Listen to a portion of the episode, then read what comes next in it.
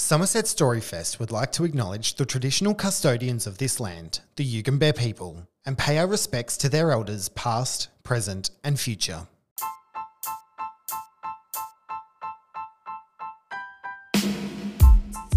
Welcome to Bookmarked by Storyfest, a literary podcast for curious kids and adults. Co hosted each week by a revolving door of kid book lovers. This episode was recorded live at the 2021 Somerset Storyfest. Please be advised this podcast episode discusses issues that may cause distress to some listeners and includes topics of domestic abuse and family violence. It is advised that young people listen with an adult present. Hi, it's Graham Peel here, your regular host for the Bookmarked by Storyfest podcast. I'm sorry, but I can't be joining you for this first episode with Jess Hill and Susanne Gervay. Instead, this podcast will be hosted by our festival director and CEO of Storyfest, Andrea Lewis. Welcome to the first episode of the Bookmarked by Storyfest podcast. We've decided to launch the podcast with this episode as it coincides with Domestic and Family Violence Prevention Month, as well as with the airing of Jess Hill's landmark three part series, See What You Made Me Do, which premiered on SBS for the first time last night.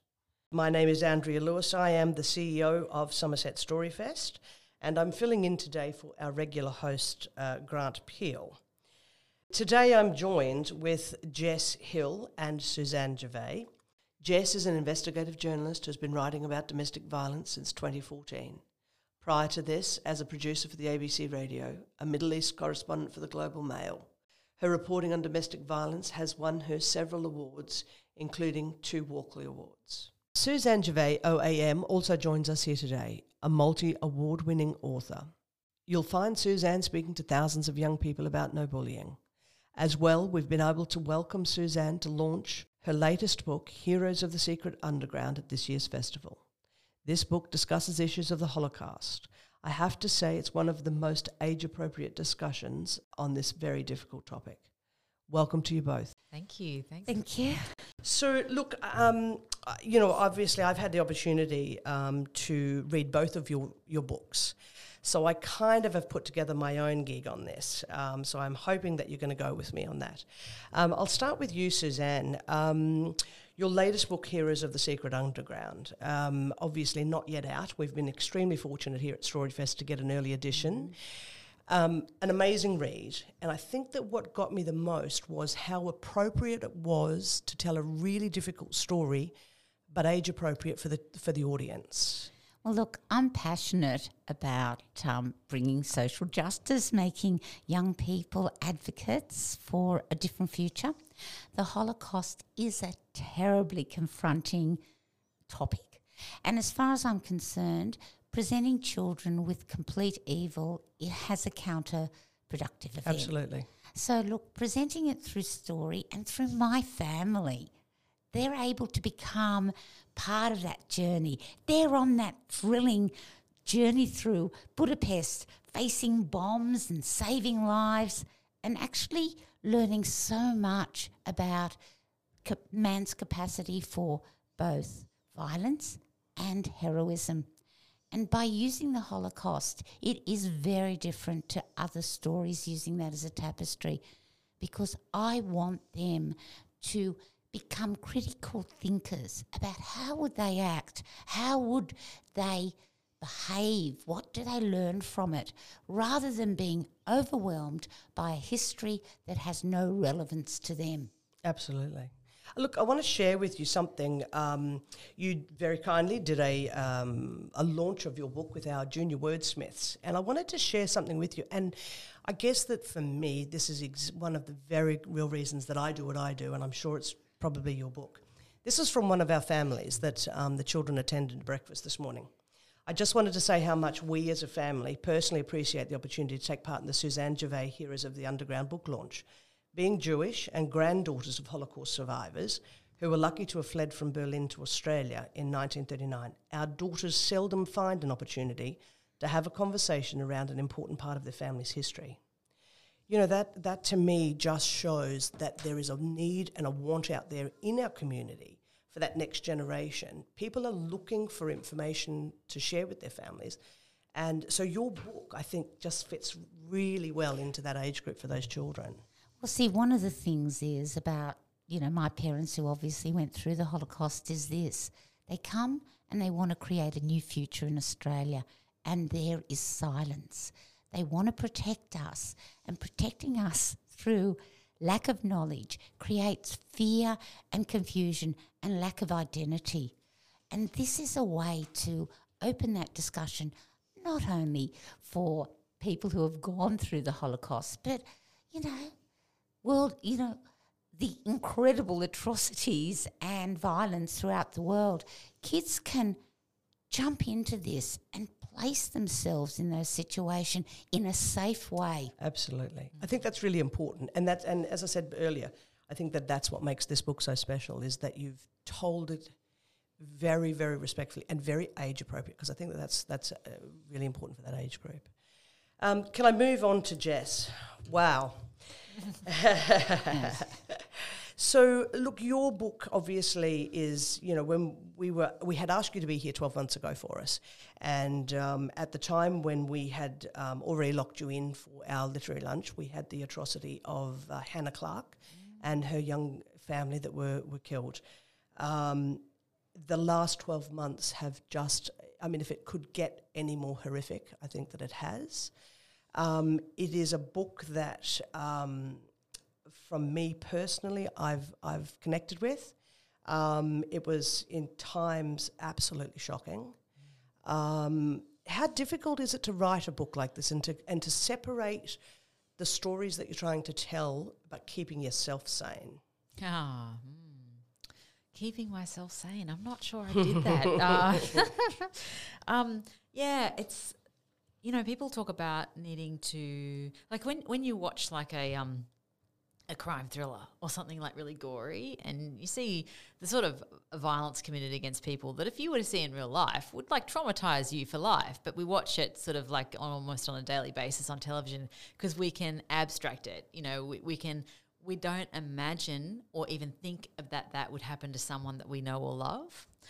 Um, and i guess for me some of the power i think that ends up being in the writing um, is that I wasn't able to abstract it. Mm. Um, that re- that required a, an enormous amount of um, personal pain to, yes. to put it together. But uh, and and I found myself isolating myself from from friends and family. Um, I found myself almost self-replicating some of the conditions that that um, that victims are subjected to. Yeah, well, um, almost to try to get inside the experience, even just like a slight percentage of it.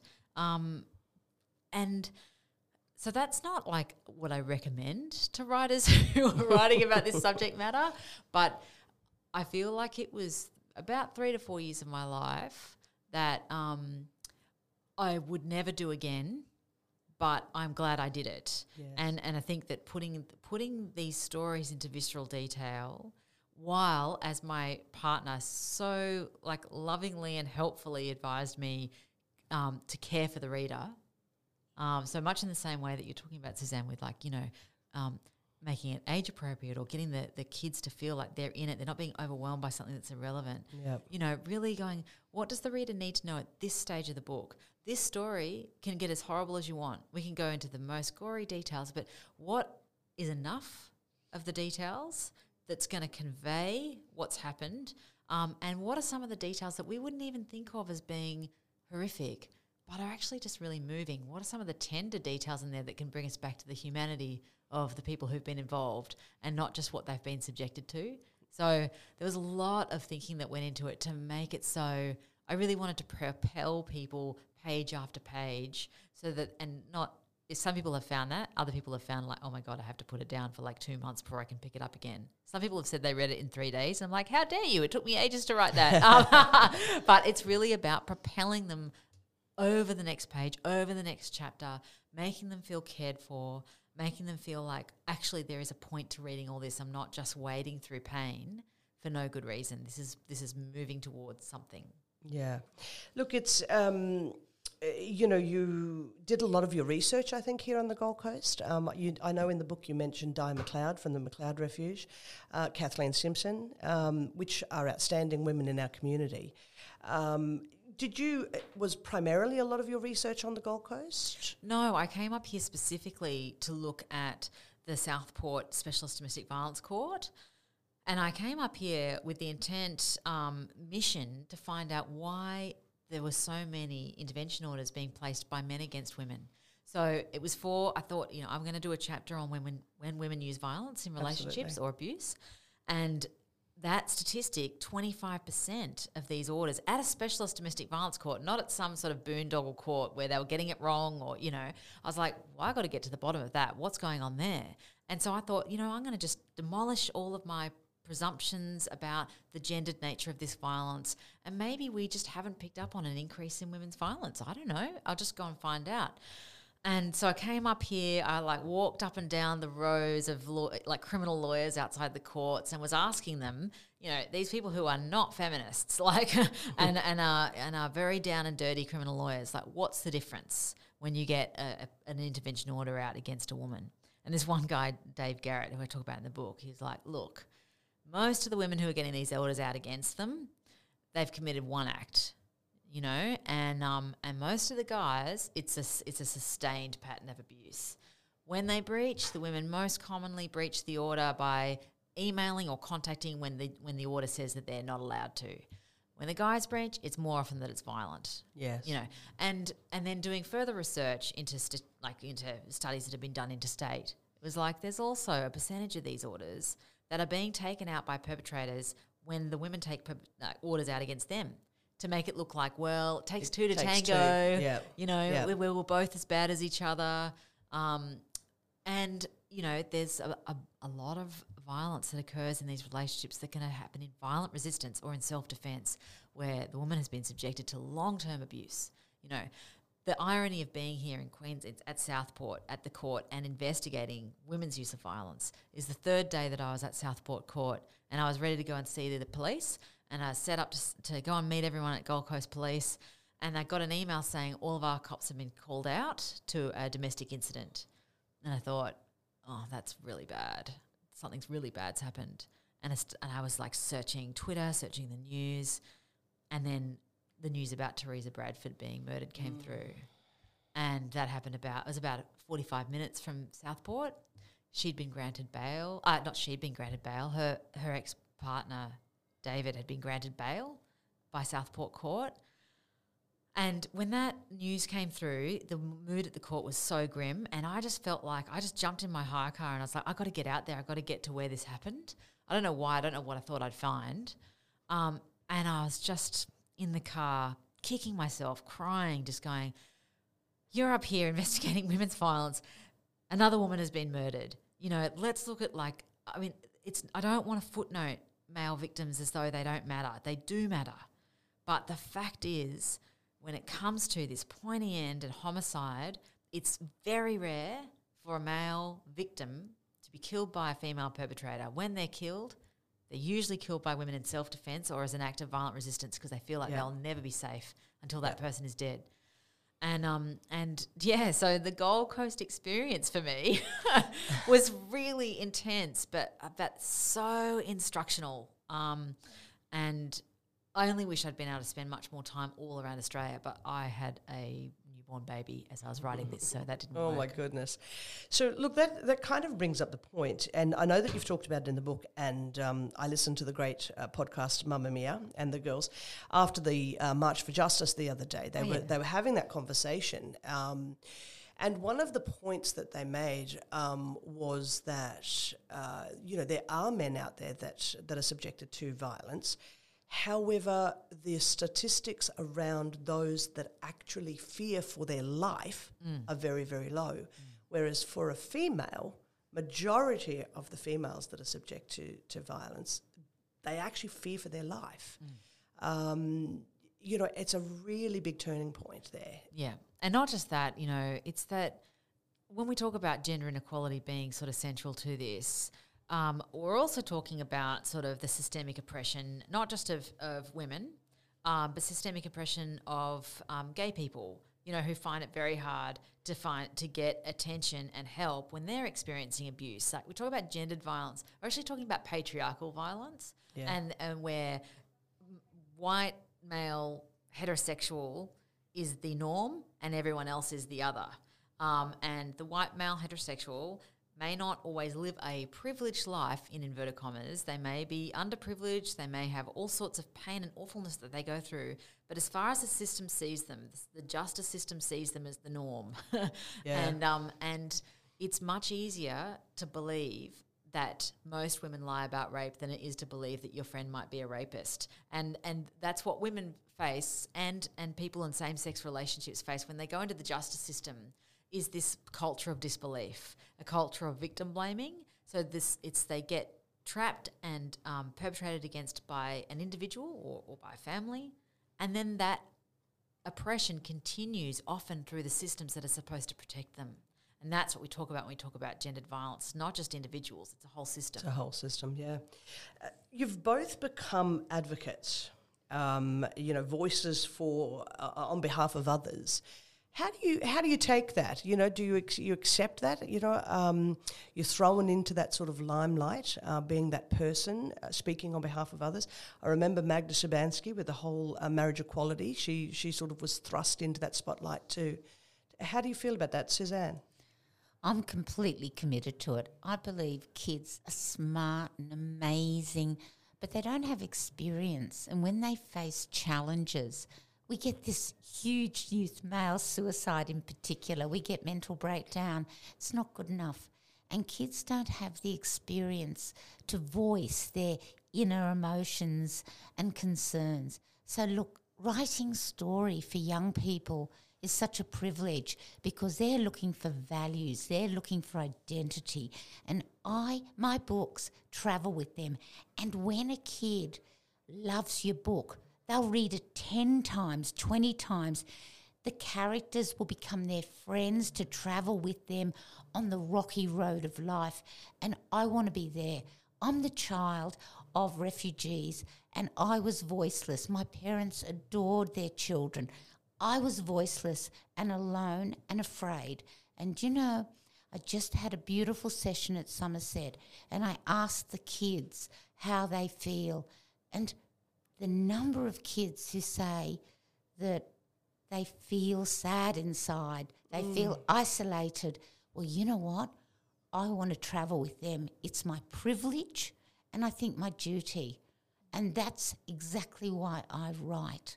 The only reason I write. And recently, uh, my doctor, who I absolutely adore, said, You know, I read the book. Why don't you write for adults? And I said, Because I've got someone more important to write for than adults. That's Quite right.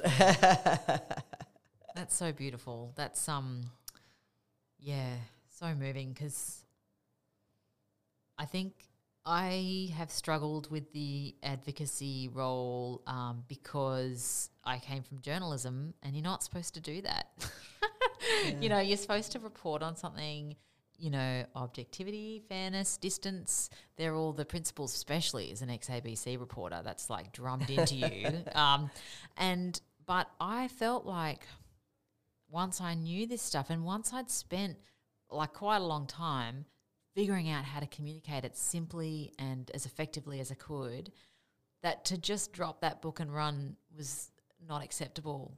And the number of people I feel loyal to who I've you know interviewed for the book, but since you know hundreds, countless people who've been in touch with me, I just can't leave it. I can't stop it. Um, parts of me want to. Sometimes I go to bed and I'm like, I can't get up and do this again in the morning, and then I get up and I'm like, let's go.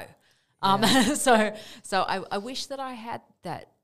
Real, like, I, I think I'm getting towards your sense of clarity around the drive and around the determination. I think there's a big part of me that's still resisting and is torn between two worlds. But I think my actions are, are, are aligned with your words. My mind is is more divided, but I, th- I think it's moving much more in your direction. I take my hat off to you. I think it's just gorgeous.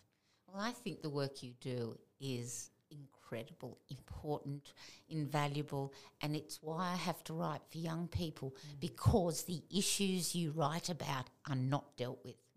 Absolutely. It's interesting. I think that um, if we get more children reading and nurturing from a very, very young age, um, then, and this is my absolute firm belief, if we teach them from a young age, hopefully by the time they get to be adults, we won't have them uh, where you will need to write about them in, in a book. Uh, we won't get to that point.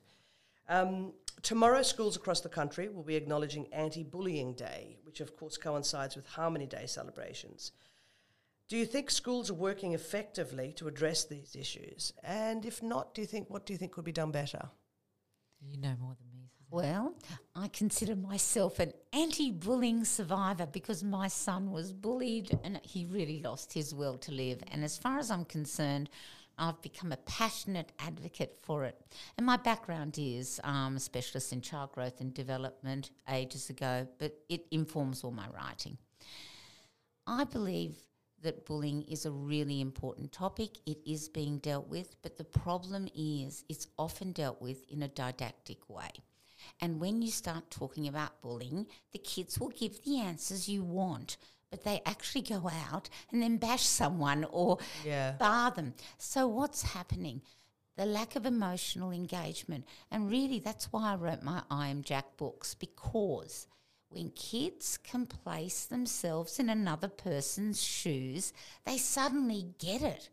Oh, they don't really want to destroy another child if you ask them. They just don't have the what we call the emotional development yet.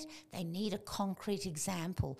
And certainly, um, I remember one little girl, one girl, she was about 12, and she was crying. Her mother told me, and she'd read I Am Jack, and she was crying and crying. And this girl was a leader and never a bully in her life. And what was she crying about? She said, I walked past. Yeah. It's that taking the step. And you know, that can empower leaders for good because it's all about, you know, it's all very fine to talk to the group about this and that. Ultimately, there are always leaders in every age group. You need to emotionally engage them, empower them, and sorry to say this, the sheep will follow. So that's the goal. Ladies, we have to cut it short. Um, I could sit here and actually talk to both of you all afternoon about these subjects.